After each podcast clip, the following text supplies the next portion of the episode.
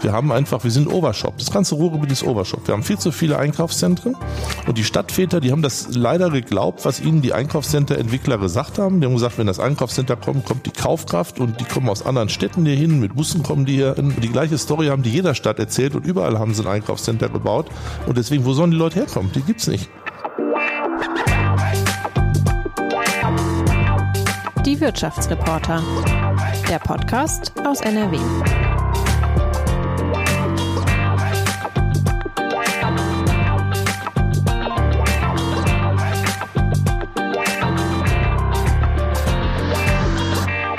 Guten Tag, liebe Hörerinnen und Hörer. Wir melden uns aus der Zentrale der Funke Mediengruppe in Essen mit der neuesten Ausgabe unseres Podcasts Die Wirtschaftsreporter.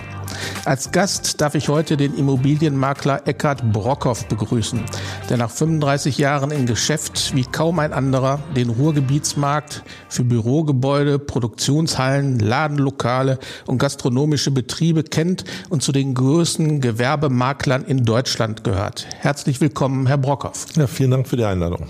Mit Ihnen wollen wir heute über die Krise der Innenstädte und des Einzelhandels nach der Corona-Pandemie sprechen, wie sich die steigenden Baukosten und Zinsen auf das Immobiliengeschäft auswirken und ob der Boom bald vorbei sein wird. Mein Name ist Frank Messing. Ich arbeite als Wirtschaftsredakteur bei der WAZ. Herr Brockhoff, Hand aufs Herz. Wo gehen Sie privat lieber einkaufen? In Düsseldorf oder in Essen?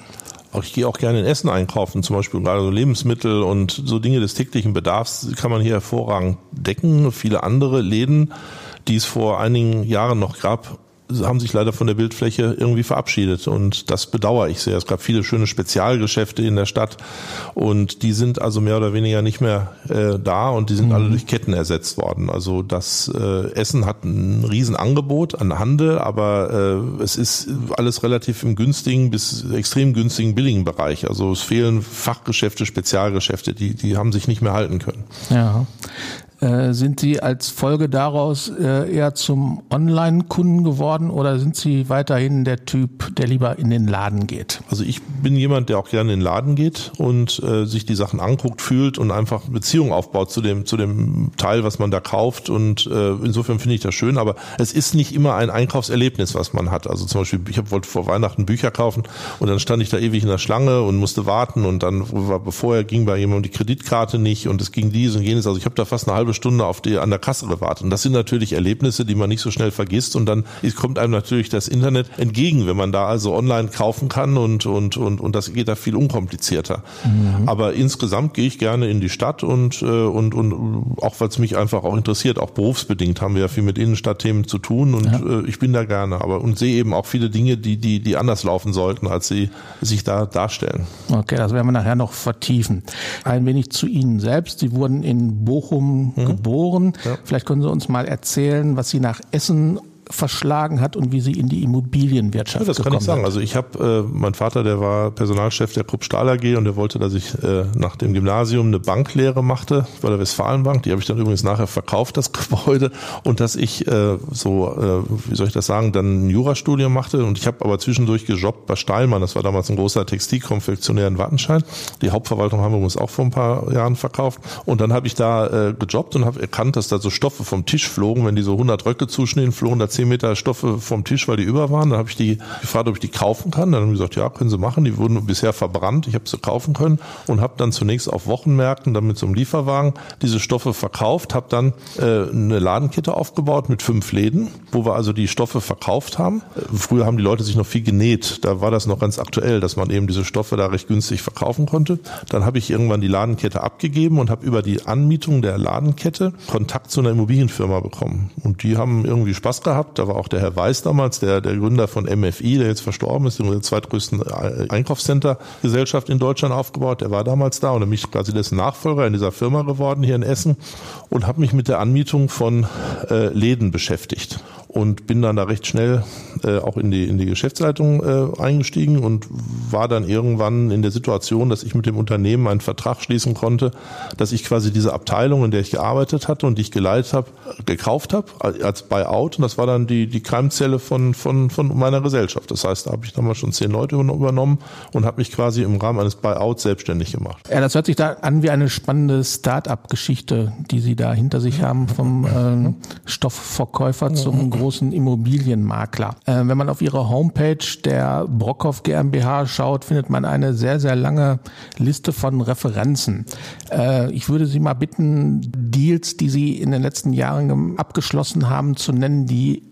für Sie eine besondere Bedeutung haben, damit unsere Hörerinnen und Hörer auch mal einen Eindruck davon bekommen, was Sie tun. Also ich sag mal hier auf Essen bezogen, ich habe ja vor einigen Jahren äh, das in Rüttenscheid das Hertie-Karstadt-Haus gekauft, habe mit zwei Freunden zusammen.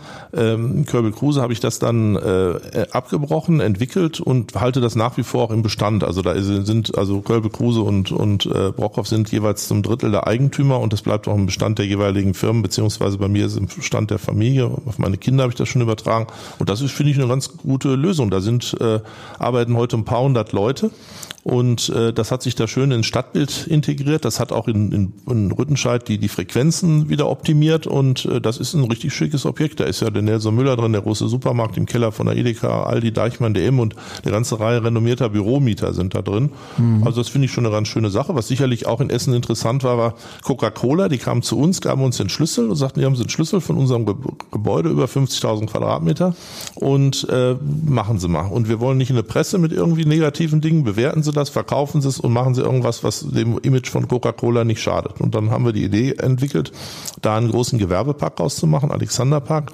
Der Sohn des Eigentümers heißt Alexander, hat Alexanderpark genannt und wir haben das gesamte Know-how darüber gebracht, haben das Objekt vermietet und haben quasi aus diesem alten Coca-Cola-Gelände dann einen Gewerbepark gemacht, wo auch heute ein paar hundert Arbeitsplätze entstanden sind. Mhm. Äh, Sie bezeichnen sich selbst als den größten lokalen Gewerbemakler in Deutschland und als Immobilienmarktführer im Ruhrgebiet. Berichten Sie doch mal, wie viele Mitarbeiter haben ja. Sie? Was tun diese Mitarbeiter? Also ich möchte das vielleicht relativieren. Es gibt eine Fachzeitschrift Immobilienmanager und an die müssen wir von Wirtschaftsprüfern testierte Unterlagen geben, wenn wir an diesem Rating da teilnehmen wollen. Und das ja. tun wir und die haben uns dann als sowas bezeichnet. Also, also das okay. heißt, äh, die haben, die haben das gesagt, dass das so ist.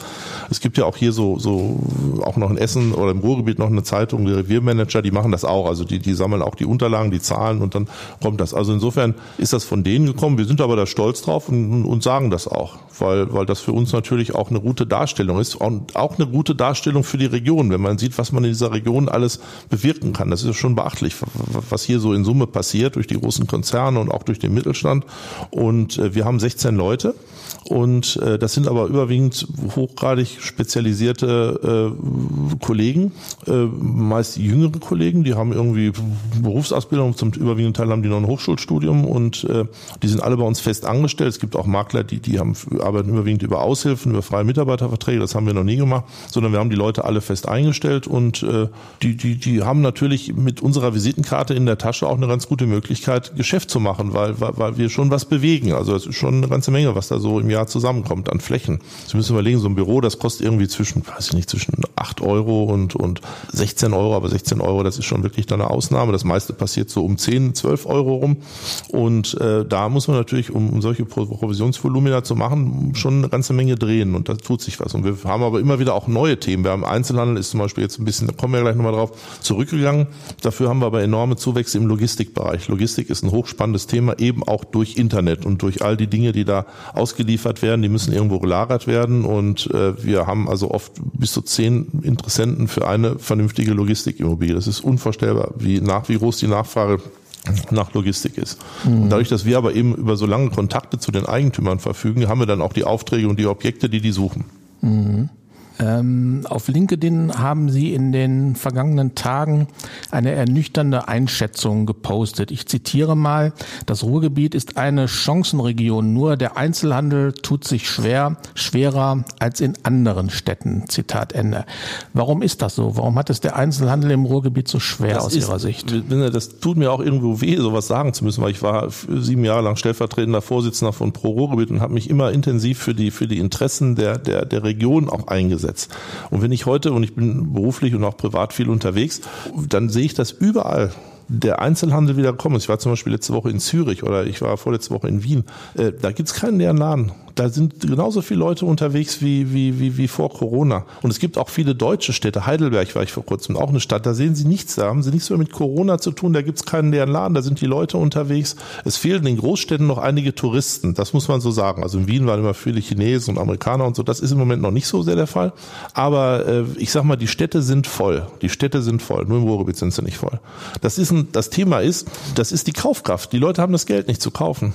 Wissen, das ist ja irgendwie einkaufen können sie nur, wenn sie auch Geld haben. Und äh, so und und und und die Leute im Ruhrgebiet, die die verfügen nicht über diese Einkommen, die äh, äh, notwendig sind, um um den Einzelhandel auch hochleben zu lassen. Und interessant ist, die Leute, die Geld haben, die gehen nicht ins Ruhrgebiet zum Kaufen. Die haben die Bindung an die Innenstädte verloren. Gehen Sie, nehmen Sie sich zum Beispiel Mülheim vor. Da gibt es so viele reiche Leute wie, wie in fast keiner anderen Stadt in Deutschland. Wenn man das runterbricht, höchste Porsche-Dichte in Deutschland auf die Einwohnerzahl runter. Also wirklich viele vermögende Leute wohnen da.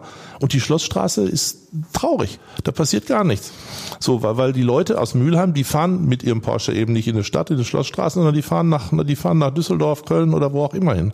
Und das ist das Problem, weil, weil, weil eben diese Fachgeschäfte alle nicht mehr da sind. Deswegen finden die da nicht das, im einen Euro-Shop wollen die nicht kaufen. Und deswegen äh, gehen die, fahren die nicht in die Stadt, sondern die, die fahren dann wirklich in eine andere Stadt oder viele kaufen inzwischen auch auf Reisen oder die Flughafenumsätze zum Beispiel äh, steigen enorm heute im Einzelhandel, wenn sie mit Leuten, es gibt ja auch hier Essener Unternehmen, die da einen Laden haben. Also die sagen, die Flughafenumsätze steigen enorm, weil die Leute einfach jetzt wieder unheimlich viel reisen mhm. und, äh, und eben auch dann kaufen am Flughafen, weil sie Zeit haben oder im Urlaub und so. Aber in, in den Innenstädten ist das nicht mehr so der Fall. Und dann ist ja das Problem mit den Einkaufszentren. Mhm. Wir haben einfach, wir sind Overshop. Das ganze Ruhrgebiet ist Overshop. Wir haben viel zu viele Einkaufszentren und die Stadtväter, die haben sich früher äh, die haben das leider geglaubt, was ihnen die Einkaufscenter-Entwickler gesagt haben. Die haben gesagt, wenn das Einkaufscenter kommt, kommt die Kaufkraft und die kommen aus anderen Städten hier hin. Mit Bussen kommen die hier hin. Ja, Weihnachten kommen sie mit Bussen aus Holland wegen Weihnachtsmarkt, aber das ist es auch. Das heißt aber, die gleiche Story haben die jeder Stadt erzählt und überall haben sie ein Einkaufscenter gebaut. Und deswegen, wo sollen die Leute herkommen? Die gibt's nicht. Dortmund profitiert noch ein bisschen von, vom Münsterland und vom Sauerland. Aber äh, Essen, wenn Sie nach Essen einkaufen wollen, kommen Sie nur an Einkauf. Haben Sie am Ruhrpark in, in Bochum vorbei, am Rhein-Ruhr-Zentrum. Sie haben in jeder Stadt noch ein innerstädtisches Einkaufszentrum. Sie haben jede, jede Menge Fachmarktzentren außerhalb. Das ist einfach zu viel. Mhm. Und, und das kriegen sie jetzt auch nicht mehr weg. Die Dinger werden von alleine zum Teil pleite gehen, weil kleinere Einkaufszentren, die, die, die, die werden ja heute schon gar nicht mehr, sind zum Teil ja gar nicht mehr zu vermieten, wenn die Verträge auslaufen. Und bei größeren wird es auch immer schwieriger. Das heißt also, diese Einkaufscenter, Entwickler machen auch keine neuen Einkaufscenter mehr. Es ist überwiegend alles gestoppt. Das heißt, das ist einfach ein auslaufendes Modell. Wenn Sie nach Amerika gehen, gibt's Malls, die sind Bauruinen. Die werden jetzt umgebaut zu Logistik und zu anderen Geschichten. Und die Städte wären gut beraten gewesen, wenn sie den äh, Eigentümern der Einkaufscenter gleich gesagt hätten, damals bei der Baugenehmigung, sie müssen eine Bürgschaft geben für einen Abbruch. Weil irgendwann stehen die Dinger da rum und, und, und äh, keiner weiß, was damit machen soll. Das ist ein echtes Problem. Vor allen Dingen kleinere Einkaufszentren, kleinere Passagen haben jetzt schon überwiegend keine Daseinsberechtigung. Mhm. Und die haben die Städte, die haben die Städte einfach, äh, die sind overshot. Gucken sich Fußgängerzonen an wie die Bahnhofstraße in Herne. Die ist einfach zu lang, wissen für die Einwohnerzahl, die wir da haben. Und wir haben auch hier in Essen zu viele Fußgängerzonen. Es wäre gut gewesen, wenn man einige Bereiche äh, dem Verkehr noch weiterhin äh, geöffnet hätte. Das ist ja nicht geschehen. Überall sollte eine Fußgängerzone sein. Wir haben viel zu viel Fußgängerzonen. Wir müssen die Fußgängerzonen zurücknehmen. Und das Problem ist, die Leute, die in die Stadt gehen, die gehen nicht nur in die Stadt zum Einkaufen, sondern Einkaufen ist eine der beliebtesten Freizeitbeschäftigungen von uns Deutschen. Das heißt, wir wollen auch verweilen, wir wollen da bummeln, wir wollen dann Kaffee trinken, Eis essen und sowas. Sagen, es gibt kein gescheites Café mehr im Ruhrgebiet. Wenn Sie nach Wien zum Beispiel gehen, haben Sie an jeder Ecke irgendwas äh, auch die, die, die Städte müssen, müssen kooperativer sein mit, mit Außengastronomie, dass man auch äh, zum Beispiel, was ja jetzt in Rüttenscheid so ein bisschen geschieht, dass man mal ein paar Parkplätze wegmacht und kann da ein paar Tische und Stühle draußen hinstellen. Sowas ist klasse. Die Leute müssen, da muss man aber auch genehmigen, dass die abends auch in Ruhe da mal sitzen können. Das fördert auch wieder die Bindung der Leute an, an die Städte.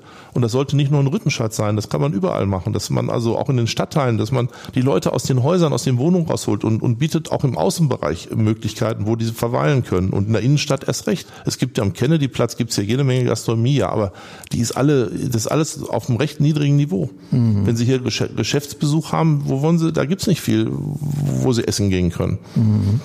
Und das, das, das erwarten aber einfach auch Geschäftsleute, dass man äh, mal vernünftig irgendwo sich hinsetzen kann, dann einen tollen Italiener oder irgendwelche solche Geschichten. In Rüttenstadt gibt's ja jede Menge von, aber in der Innenstadt nicht. Ich versuche die Gastronomen, die ich kenne, zum Teil bin ich mit denen befreundet, zu motivieren, in die Innenstadt zu gehen. Das ist aber schwierig. Mhm. Aber es gibt auch eine gewisse Bereitschaft, Bereitschaft, über sowas nachzudenken. Nur man muss auch dann die Plätze und die, die Sachen aufwerten. Die Stadt muss grüner werden.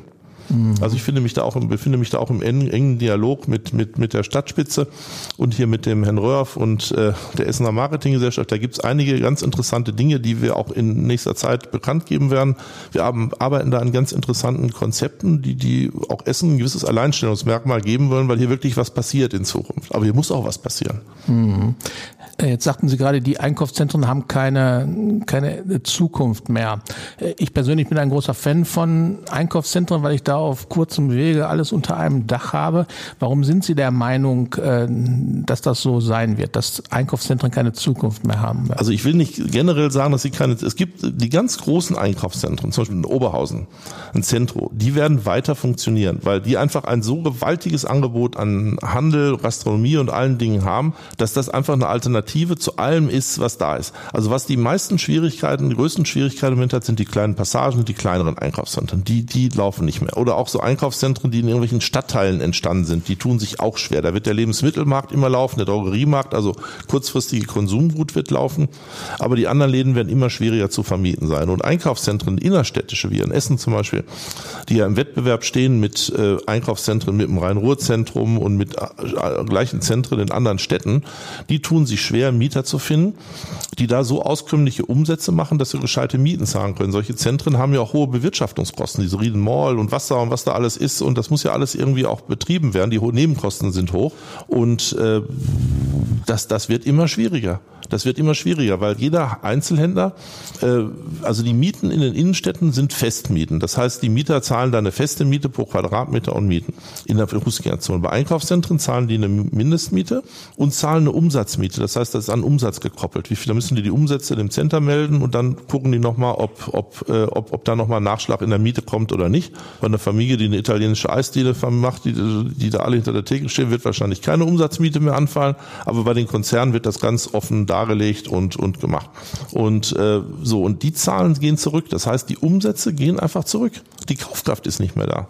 Mhm. Weil die Leute ja auch irgendwie nicht wissen, bei Regen fahren die ins Center, oben am Dach parken sie, unten kaufen sie ein und fahren wieder nach Hause. Bei Sonnenschein kommen sie durch die Fußgängerzone hin, aber da haben sie alles das, was im Einkaufscenter ist, haben sie auf der Fußgängerzone auch schon gesehen. Mhm. Oder auch in anderen Einkaufszentren, an denen sie noch vorbeikommen. Das heißt, wir haben einfach zu viel. Wir haben zu viel, wir sind Overshop, wir haben zu viel Handel und wir haben mhm. zu wenig Kaufkraft. Wir müssten mehr an der Kaufkraft arbeiten und dann kann man auch, äh, dann wird es auch dem Handel besser gehen. Und das zeigt ja auch in anderen Städten, dass äh, da, da die Kaufkraft wieder gekommen ist. Und deswegen ist das auch nicht alles nur auf Corona zu schieben. Also Essen war auch vor Corona schon schwach. Mhm. Corona und das Internet haben natürlich nochmal dazu beigetragen, dass die Situation sich nochmal äh, zusätzlich verschlechtert. Aber sie war auch schon schlecht vor, vor Corona. Mhm. Jetzt hat die Watz vor einigen Tagen berichtet, dass die Investition der Eigentümer ins Rhein-Ruhr-Zentrum in Höhe von 200 Millionen Euro wackelt. Da machen sich auch schon die höheren Baukosten, die steigenden Zinsen bemerkbar. Die Eigentümer haben davor, äh, neue Läden reinzubringen, das Gebäude zu sanieren und zu modernisieren, mehr Licht reinzubringen. Ähm, kommt diese Entwicklung mit den Baukosten, mit den Zinsen, mit der Inflation jetzt noch obendrauf, die die Entwicklung von Einkaufszentren und Innenstädten hemmen wird. Zu dem Thema der Baukosten und Zinsen würde ich gleich gerne separat nochmal was sagen, aber das ist sicherlich auch ein ausschlaggebender Faktor. Der hauptausschlaggebende Faktor ist aber der, dass trotz der exponierten Lage, die das Rhein-Ruhr-Zentrum hat, der vielen Parkplätze, die es hat, es einfach schwierig ist, die Ladenflächen im Einzelhandelsmarkt zu positionieren, weil es einfach nicht genug Mieter gibt, die auskömmliche Mieten zahlen, dass sich solche Renovierungen davon rechnen und dass man auskömmlich die Läden da betreibt. Die tun sich einfach schwer, das Ding zu vermieten. Das ist das Problem. Mhm. Wenn, wenn, wenn die Mieter so gute Mieten zahlen würden, dann könnte man auch trotz der gestiegenen Baukosten da Renovierungen machen und, und, und das Center wieder aufhübschen. Aber äh, die Mieter gibt's nicht. Die gucken sich den Markt an, mit den Kaufhäusern zum Beispiel, was ist. Was früher war, konnten sie aus dem Vollen schöpfen, gab es vier Kaufhauskonzerne, also richtig große, gab auch noch kleinere, regionale. Und, und, und heute gibt's einen. Und das sind ja alles so Sachen, äh, und die machen auch keine neuen Läden. Also das ist, das ist, äh, das ist total schwierig, wobei im Rhein-Ruhr-Zentrum auch ein riesen Möbelladen damals von Karstadt war, der hat auch nicht viel Miete gezahlt. Das ist einfach zu groß, das Ding. Und die haben aber, aber trotzdem, Sie könnten mich jetzt fragen, wieso läuft's in Oberhausen und in Mülheim nicht? In Oberhausen läuft's. Die haben das einfach drauf. Da haben sie von Anfang an die Mieter gehabt, die haben immer wieder nachinvestiert. Das ist ja auch ein Thema im Rhein-Ruhr-Zentrum. Da ist ja auch viele Jahre nichts geschehen. Mhm. Sie, das ist, Sie müssen ständig so ein Center immer um, umbauen und auffipschen und neue Attraktivitäten reinmachen, um, um es attraktiv zu machen. Mhm. Aber zum Thema der Baukosten, das ist sicherlich ein ziemlich wichtiges Thema. Die Baukosten haben sich enorm erhöht für alles, ob sie Wohnungen bauen. Beispiel Wohnungen. Sie konnten früher Wohnungen bauen für, für unter um 2000 Euro. Da hat man sie für drei, dreieinhalbtausend verkauft und das war, da war das Grundstück dann noch reingerechnet. Zwischenfinanzierung sind jetzt nicht anderthalbtausend Euro, die der Projektentwickler verdient hat, sondern da gehen dann noch Grundstücke und andere Sachen weg. Aber das ist ein Markt gewesen, der funktionierte. Jetzt ist es so, dass sie quasi für, für, dass das 30 Prozent teurer geworden ist oder mehr noch. Das heißt, sie bauen heute für um 3000 Euro. So, und dann kommt noch das Grundstück dazu und dieses und jenes und, äh, und die höheren Zinsen. Das heißt, äh, Sie müssten heute für so eine Wohnung Preise kriegen, die die Märkte zum Teil nicht hergeben. Selbst in, in, im Essener Süden, Sie haben das ja gerade veröffentlicht, äh, sage ich mal, läuft zwar in die Nachfrage noch, aber da zahlt auch nicht jeder jetzt über 5000 Euro für eine Wohnung. Im Essener Norden ohnehin nicht. Das heißt, das Problem ist einfach, dass durch diese gestiegenen Baukosten äh, die, die vieles nicht mehr sich rechnet. Wir werden in nächster Zeit deutlich weniger Kräne sehen. Okay, ich würde jetzt gerne nochmal auf die Mieten zu sprechen kommen. Aus Investorensicht kann ich das nachvollziehen, dass die Mieten steigen müssen, weil die Kosten steigen. Aber wer, wer soll Wohnungsmieten von 12, 13, 14, 15, 16 Euro bezahlen?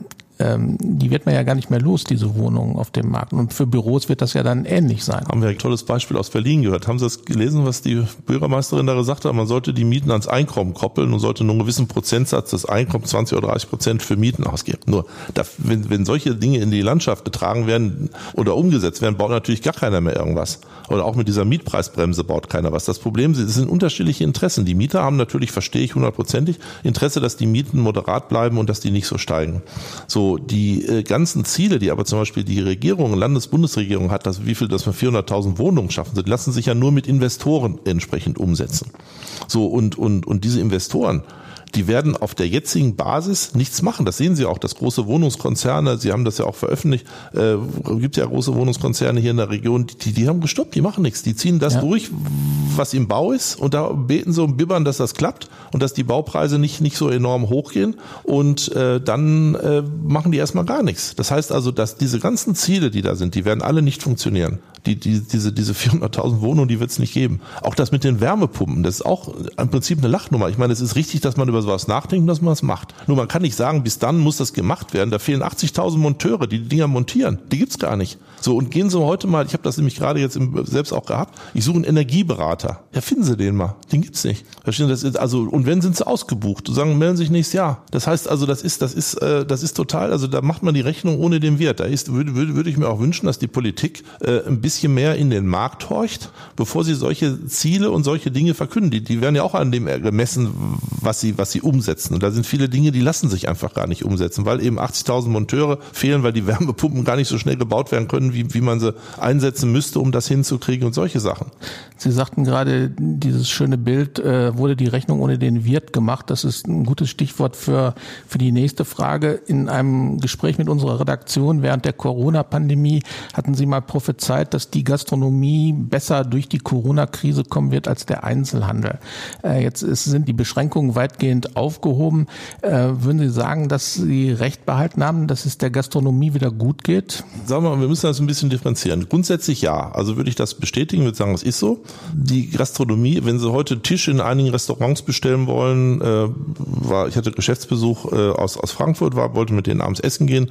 Zwei Restaurants haben gesagt, also montags waren sie zu, andere waren ausgebucht und ich war da am, am in der Nähe vom Bahnhof da in einem Restaurant, das, das war rappelvoll, das wurde immer voll. Als ich da rausging, war das Ding voll. Am, am Montagabend. Das heißt also die Frequenz, die Leute gehen wieder raus, die Leute wollen essen gehen, was trinken und gehen raus. Das Problem ist nur, dass einige Gastronomen äh, sich ihren Mitarbeitern gegenüber in der Corona-Zeit nicht so verhalten haben, wie sie es hätten tun sollen, um sie bei Laune zu halten. Also ich kenne ein paar Gastronomen, die haben die Leute, zum Beispiel Nelson Müller, will ich hier mal lobend erwähnen, der hat zum Beispiel bei Corona durchgearbeitet. Der hat auch uns in der Firma, wenn wir rief an, habt dann irgendwie Gäste, wollte essen, hat ist selbst gekommen, er selbst und hat uns Essen gebracht für, für, für, für Gäste und so, die wir hatten, sind da bewirtet, da mit diesem Home, mit diesem Lieferservice. Das hat er gemacht. Dadurch hat er aber seine Leute behalten können und heute sind alles noch die Leute da überwiegend, die er vorher hatte und hat auch das richtige Publikum und macht. Andere Gastronomen haben vom Staat die Zuschüsse kassiert und, und haben ihre Leute nach Hause geschickt und äh, haben die Läden geschlossen und äh, so und und die haben heute Probleme Leute zu finden, weil die Mitarbeiter, die da mal gearbeitet haben, die haben sich inzwischen um, um äh, orientiert, haben andere Jobs in anderen Branchen, da sind ja viele Aushilfen auch, die da gewesen sind, angenommen und stehen nicht mehr zur Verfügung. Die haben riesen Personalprobleme. Ich kenne Gastronomen, die einzelne Restaurants noch gar nicht eröffnet, geöffnet haben, weil, weil sie keine Leute haben. Das ist das Riesenproblem. Und wenn man heute inseriert, man sucht gerade in diesen Dienstleistungsberufen was, das ist schwierig. Viele sind es auch leid und sagen, wollen wir nicht. Die Öffnungszeiten sind nicht so spannend. Also das ist ein hausgemachtes Problem durch die Corona-Zeit, dass die eben ihre Leute verloren haben und dass die nicht zurückkommen. Mhm. Und die, die, äh, wie gesagt, wie, wie, wie der Nelson, der die Leute da weiter beschäftigt hat, und die, die sind heute da und, und der hat, der bei dem ist rappelvoll und läuft. Und die Nachfrage nach äh, Gastronomen, die jetzt neu eröffnen wollen, gibt's die auch? Die gibt's auch, ja. Also äh, es gibt auch die bestehende Gastronomen, die mit neuen, die über in der Zeit umgebaut haben, die neue Konzepte entwickelt haben, gibt's auch. Und das ist ja auch die Gastronomie. Handel ist Wandel, man muss ständig sich irgendwie anpassen. Und in der Gastronomie ist das genauso. Mhm. Ein wichtiges Thema sind aber auch die Mieten. Wissen, wir haben zum Beispiel in der Kettwiger Straße gab's früher Café Overbeck und, und so, so Traditionsgeschichten. Die konnten irgendwann nicht mehr so viel Miete zahlen wie ein Jeansladen und sind verschwunden. Heute sind die Mieten aber in diesen Lagen wieder so niedrig, dass ein Café da klarkommen könnte. Das heißt, da hoffe ich drauf, dass, dass also, dass auch jetzt wieder die Gastronomen in diese 1A-Lagen gehen, weil das gehört letzten Endes dazu, um da mehr Frequenz zu schaffen und mehr Kaufkraft zu sondern die Leute müssen einfach Spaß haben beim Einkaufen. Und Spaß haben sie, auch wenn sie mal da sitzen können, können mal einen Kaffee trinken und, und, und einfach mal die Seele baumeln lassen. Das gehört dazu. Und nicht jeder will in diese Billigdinger, schon wenn ich das so deutlich sage, am, am Kennedy-Platz gehen, wo sie, weiß ich nicht, so ein paar Euro so viel frühstücken können, wie, sie, wie, wie es in den Körper passt und so. Das ist nicht ein, ein Konzept, da gibt es einige, die finden finden das gut, aber ist ein relativ kleiner Kreis. Mhm. So, die Leute, die, die irgendwie für eine größere Kaufkraft sorgen würden, die, die gehen da nicht hin. Und für die müssen wir Angebote haben. Mhm. Sie sagten vorhin, wir werden in den Innenstädten weniger Baukräne sehen in, oder gar keine mehr in, in, in der näheren Zukunft. Glauben Sie, dass der Immobilienboom jetzt vorbei ist erst einmal? Ja, wir müssen aber differenzieren. Es gibt ja Neubau und es gibt Bestand. Äh, das heißt also, wir werden weniger neue Bauvorhaben haben. Und ich habe mit vielen großen Projektentwicklern gerade in der letzten Zeit gesprochen und die sind alle jetzt erstmal vorsichtig. Das heißt, die, die, ich hatte gerade letzte Woche jemanden da, der, der sagte, er macht kein neues Projekt, wo er eine kurzfristige Bauverpflichtung hat. Er kauft jetzt ein, nutzt die Zeit, sagt, es wird wahrscheinlich auch billiger werden, nächste Zeit irgendwas zu kaufen, lässt es liegen, wartet ab, wie der Markt sich entwickelt und dann kommt er irgendwann. Weil das Problem ist ja auch, wenn Sie heute jetzt einen Mietvertrag mit jemandem machen, da steht eine Miete festgeschrieben. Die Miete basiert auf einem Baupreis, der jetzt gerade auch da ist. Aber ob der Baupreis in einem Jahr noch der gleiche ist, die Bauunternehmen, ist auch ein wichtiger Satz, machen heute fast keine Bauverträge mehr mit, mit einem festen Preis die machen diese, diese Corona und, und wie auch immer Lieferkettenformulierungen da rein und sagen, wenn es teurer wird, muss, muss das der Eigentümer zahlen der Bauherr zahlen. Wenn Sie aber schon einen Mietvertrag gemacht haben und haben eine feste Miete da drin, dann können Sie ja nicht mehr zum Mieter gehen und sagen, das Ding wird jetzt ein paar Millionen teurer, deswegen muss auch mehr Miete zahlen. Sagt der Mieter, hast du unterschrieben, mache ich nicht. Mhm. Deswegen sind auch diese Unternehmen gar nicht motiviert, irgendwelche Mietverträge im Moment zu schließen. Also der Markt in dem Bürobereich und Neubaubereich, der wird äh, enorm einbrechen. Mhm. So, was aber läuft, das heißt aber nicht, dass der Immobilienbereich einbricht. Äh, das sind ja auch viele Bestandsgebäude, die wir haben. So, und die Bestandsgebäude, für die gibt's immer eine Nachfrage. Und das ist ganz interessant, weil, weil, äh, weil, weil eben unheimlich viel Geld im Markt ist. Wo wollen sie heute Geld anlegen? Wenn sie mit Aktien sich das angucken, die haben natürlich äh, mehr oder weniger unterschiedlich gelitten durch den Krieg und durch solche Faktoren. Das heißt, das Geld ist, ist, es ist enorm viel Geld da und das Geld fließt im erheblichen Umfang in den Immobilienbereich. Also wir zum Beispiel können uns nicht beklagen. Wir machen gute Geschäfte und bei uns läuft das eigentlich ganz gut, auch von der Nachfrage her. Und äh, wir werden nur, haben nur ein anderes Thema in dem Zusammenhang, sind die Zinsen, die gestiegen sind. Das ist das nächste Thema. Sie konnten vor einem Jahr noch für unter oder um ein Prozent finanzieren. Heute sind sie zwischen 2,5, da müssen sie schon richtig gut sein, bis 4 Prozent. Das ist in wenigen Tagen, Wochen, ist das, hat, haben sich die Zinsen enorm erhöht. So, und, und das ist ein Riesenunterschied. Okay. Herr Brocker, dann kommen wir zu Ihrem eigenen Unternehmen. Sie sind 64 Jahre alt und denken allmählich äh, daran, sich zur Ruhe zu setzen. Seit Jahresbeginn ist die äh, Wiener Immobiliengruppe Soravia zu 41 Prozent an der Brockhoff GmbH beteiligt. Sie soll äh, mittelfristig dann auch noch ein paar Anteile mehr übernehmen können. Äh, Soravia ist ein international tätiger Projektentwickler. Wissen denn diese Österreicher, wie der Ruhrgebietsmarkt überhaupt tickt? Also Ja, äh, auch durch uns und auch vorher schon, weil sie Interesse am Markt hatten. Also äh, es ist so, dass die, die Österreicher, die sind ja nicht nur Projektentwickler, sondern die haben eine Reihe von ein paar tausend Beschäftigte und in unterschiedlichsten Gesellschaften, die betreiben Hotels, äh, die, die betreiben viele Firmen, Verwaltungsgesellschaften, Gebäudereinigung und alles Mögliche rund um die Immobilie. Also die haben einen Konzern aufgebaut, die Familie gibt es seit 142 Jahren unternehmerisch, die haben mal die Strabag mit aufgebaut und äh, die sind also äh, in, um, rund um die Immobilie tätig. Und die haben einige Regionen definiert, in denen sie arbeiten wollen. Und das erste war die Region Ruhrgebiet. Auch ein bisschen durch mich. Ich bin öfter in Wien, habe die da kennengelernt, habe mir vor Jahren mal in Wien eine Wohnung gekauft und habe die dadurch kennengelernt und, und, und habe mit denen auch inzwischen ein ganz gutes privates Verhältnis aufgebaut. Und habe ich immer von meiner Heimat, vom Ruhrgebiet erzählt, dann habe ich denen das gezeigt. Und dann haben wir irgendwann das erste Projekt gehabt, das war das Tingelmann-Gelände in Mülheim, was wir verkauft haben. Das habe ich denen dann verkauft mit dem Konzept und habe gesagt, was man da machen kann. Und das Konzept ist toll eingeschlagen, hat alles bisher super funktioniert und die sind da richtig happy. Und da haben wir gesagt, Mensch, die Region ist gut, wir wollen hier weitere Sachen machen. Und so haben sich dann äh, auch zu andere Dinge ergeben und äh, dadurch ist auch die Beteiligung bei mir dann entstanden, weil ich denen auch erzählt habe privat, dass aus meiner Familie keiner die Nachfolge der Gesellschaft antreten will, weil mein jüngster Sohn, der ist zwölf, der will Rapper werden oder oder oder oder Rennfahrer oder der hat ganz andere äh, Ziele, wird sich sicherlich noch ändern, aber ist äh, so, aber der, da will ich nicht drauf warten. Meine Töchter, die waren im Unternehmen, die sind aber Mütter und äh, haben jeweils also eines verheiratet, die andere hat einen Partner und leben in ihren Familien und haben auch damit Immobilien zu tun. Die haben eine Reihe von Immobilien jeweils, um die sie sich kümmern und, und diese betreuen. Die bauen auch gerade Wohnungen. Also die sind so mit ihrem privaten Kram ganz ausgelastet. An der Firma hatte keiner Interesse. Ja. Und dann wollte ich die Firma nicht verkaufen an so einen großen Maklerkonzern. Da gibt es einige, die auch immer mal angeklopft hatten, habe ich aber keine Lust zu gehabt, weil das die Kultur des Unternehmens und den Spirit verändern würde. Und ich wollte eigentlich eine Lösung schaffen, die so ist, dass alles bleibt, wie es ist, weil es erfolgreich ist und weil es funktioniert und weil wir auch eine überdurchschnittliche Bindung an unsere Mitarbeiter haben und die auch ans Unternehmen haben. Und das wollte ich einfach auch äh, rechtfertigen dadurch, dass ich sage, ich suche einen Partner, der zu denen passt. Und das ist mit den Österreichern gelungen. Und äh, wir haben eine tolle Partnerschaft, funktioniert alles gut. Und die haben sich auch verpflichtet, die weiteren Anteile zu übernehmen. Fünf Prozent will eine Mitarbeiterin übernehmen und 20 Prozent will ich in eine Stiftung packen. Da rede ich mit der EBZ Business School drüber, wo ich stellvertretender Hochschulratsvorsitzender bin, dass ich da eine Stiftung mache, die, die äh, quasi über 20 Prozent, die gespeist wird aus 20 Prozent der Brochoff-Einnahmen, um dann Stiftungslehrstuhl zu machen und vielleicht zum Beispiel zum Thema Innenstadtentwicklung. Das Berufsbild zum Beispiel eines City Manager, das gibt's gerade, das gibt's, aber das sind selbst erkorene Leute, die das machen. Das können das nicht irgendwo studieren. Und äh, da versuche ich also irgendwie auch noch was Gutes zu machen. Ich habe bisher viel Fleiß, viel Glück gehabt um, und deswegen will ich auch was zurückgeben und will diese Stiftung machen mit 20 Prozent im Prinzip des Unternehmenswert, den ich verschenke. Mhm. Und sogar dafür noch versteuern muss. Das ist das nächste Thema. Ja. Jetzt sagten Sie, die äh, äh, Transformation des ehemaligen Tengelmann-Geländes in, in Mülheim zur Parkstadt Mülheim äh, laufe gut. Da soll ja eine Mischung aus mhm. Wohnen und Gewerbe entstehen. Mhm. Man hört aber auch jetzt schon aus der Kommunalpolitik, dass äh, man da Bauchschmerzen hat, weil da auch Hochhäuser geplant sind. Äh, macht Ihnen diese Diskussion Sorge?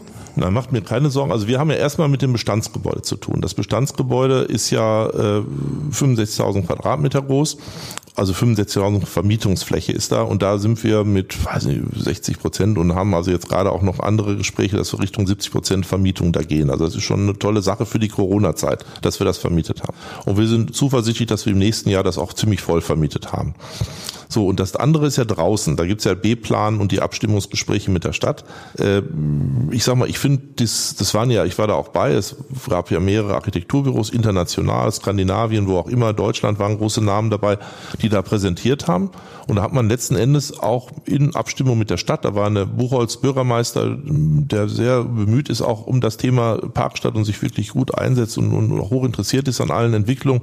Die waren alle da, auch in den Themen. Es waren auch aus den politischen Parteien die, die Entscheidungsträger da, die waren, saßen alle, die haben, wussten alle, was da präsentiert wurde und man hat sich dann auf diesen Entwurf da entsprechend verständigt und das wird jetzt in Feinabstimmung mit der Stadt und der Politik natürlich entsprechend umgesetzt. Aber ich sage mal, die Stadt Mülheim ist eigentlich gut bedient, so verhält sie sich auch, äh, sich darüber zu freuen, dass da Investoren sind, die da in der Stadt so viel Gas geben. Es gibt kein größeres Baufeld in der ganzen Stadt und da passiert eine ganze Menge und ich bin sicher, da ist auch ein gutes Einvernehmen auf der Arbeitsebene, dass man auch da die Bedenken derjenigen, die da sind, äh, irgendwie äh, zerstreut und dass man da ein tolles Konzept macht mit Wasser. Das ist ja alles wirklich schick, was da, was da geplant wird. Und das Thema mit Hochhäusern und überhaupt mit Bauen äh, wird natürlich auch ein Thema werden mit Zinsen und mit den Baukosten. Auch das ist mhm. in Mülheim ein aktuelles Thema. Das heißt, da muss man einfach sehen, wie, wie sich äh, das entwickelt. Wobei der Erwin Soravia ja gesagt hat, er sieht eine Entwicklung von sieben Jahren. So lange wird das wohl dauern, bis da alles wirklich äh, bebaut ist und klar ist. Man muss ja erstmal warten, bis der B-Plan da ist. Ein paar Dinge kann man jetzt im nächsten Jahr theoretisch bauen, muss man gucken,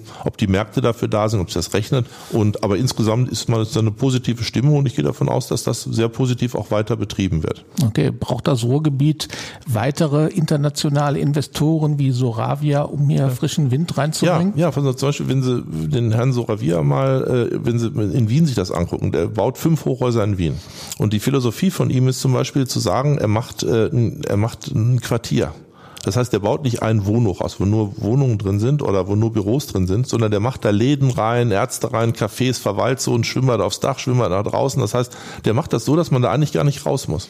Dass man da wirklich wie im Quartier, dass man da lebt und dass man da arbeitet und lebt und so. Das ist eine ganz andere Philosophie, die der hat der denkt auch sehr grün. Das heißt also, dass man auch ökologisch da vieles macht, was, was, was, was, was, was sinnvoll ist. Also ich sag mal, ich will jetzt nicht, weil es mein Gesellschafter ist, jetzt da irgendwie das hohe Lied dann natürlich singen, aber äh, es ist schon beachtlich. Viele Deutsche können da was von lernen, wie die denken und wie die handeln und, und wie, wie weit die sind, auch mit solchen Themen. Ökologie und sowas. In Deutschland ist das noch, hat sich das vieles noch nicht so richtig durchgesetzt. Mhm. Und ein Hochhaus ist ja nichts Schlimmes. Und wenn, wenn Sie wissen, die Politik auf der einen Seite sagen die, wir wollen nicht mehr Flächen baureif machen, weil wir eben auch grüne Flächen haben wollen und wollen nicht alles zubetonieren. Auf der anderen Seite wollen wir 400.000 Wohnungen. Wo sollen die denn herkommen? Wo, wo sollen die hingesetzt werden? Mhm. Und deswegen wird, wird ein Hochhaus wird ein spannendes Thema für alle Städte für die Zukunft sein. Aber ich sag mal, weniger im Ruhrgebiet, weil sich ein Hochhaus im Ruhrgebiet nicht rechnet. Ein Hochhaus ist teurer als ein, äh, sag ich mal, ein Haus, was jetzt drei oder vier Etagen hat, weil er ganz andere Anforderungen an Brandschutz und an andere Sachen sind. Und bei den niedrigen Wohnungs- und Büromieten im Ruhrgebiet wird es, ist es sehr schwer im Moment Hochhäuser, dass die sich rechnen. Wobei die Hochhäuser da in Mülheim sind ja keine wirklichen Hochhäuser. Mhm. Das sind höhere Häuser. Das, ein Hochhaus ist irgendwie was, was, was 30, 40 Etagen hat. Mhm. Oder mehr. Und das ist ja sowieso nicht baurechtlich. Also das ist ja nicht, nicht, nicht angedacht und sowas. Aber die, äh, sag ich mal, die richtig in den Weltstädten sehen sie nur noch Hochhäuser. Ich meine, Dubai brauche ich jetzt nicht. An jeder Ecke wird ein Hochhaus gebaut. Aber auch Frankfurt zum Beispiel, in Hamburg werden Hochhäuser gebaut. Das heißt, dieser Hochhausboom ist nicht aufzuhalten. Und der ist auch zeitgemäß, weil man eben sagt, man will nicht mehr so viel in die Fläche gehen, man will verdichten und, und will, hoch, will in die Höhe gehen. Ja. Und das sind jetzt nicht so Hochhäuser, die man sich so vor Augen halten muss wie so alte Plattenbauten und sowas. Das sind ja wirklich hoch, also auf grünen Balkonen und, und, und so. Das ist schon, schon recht attraktiv, was da gemacht wird. Und mit viel Service auch. Mhm. Gucken sich das Hochhaus hier in Essen an. Das haben wir auch mit initiiert. Auch vielleicht ein interessantes Projekt, äh, was äh, Dr. Jensch äh, da baut auf, auf der Hüssenallee. Das sieht doch schick aus. Das Gerüst mhm. habe ich gestern gesehen. Also bin ich richtig stolz, dass wir da mitgewirkt haben, das zu machen. Das war meine Idee, das da hinzusetzen. Ja. Hm? Also ich muss sagen, das ist schick geworden. Und da gibt es auch eine starke Nachfrage nach den Wohnungen. Ja, spannende Entwicklung. Wir werden sie weiter verfolgen. Das war der Podcast Die Wirtschaftsreporter. Vielen Dank für Ihre Zeit und die Einblick in die Immobilienwelt, Herr Brockhoff. Wenn euch der Podcast gefallen hat, bitte weitersagen. Wie immer freuen wir uns auf euer Feedback unter der E-Mail-Adresse wirtschaftsreporter.funkemedien.de. Ich danke Ihnen, Herr Brockhoff, und äh, wir werden sicherlich noch im einen oder anderen Zusammenhang miteinander zu tun haben demnächst. Ich freue mich. Podcast der Walz.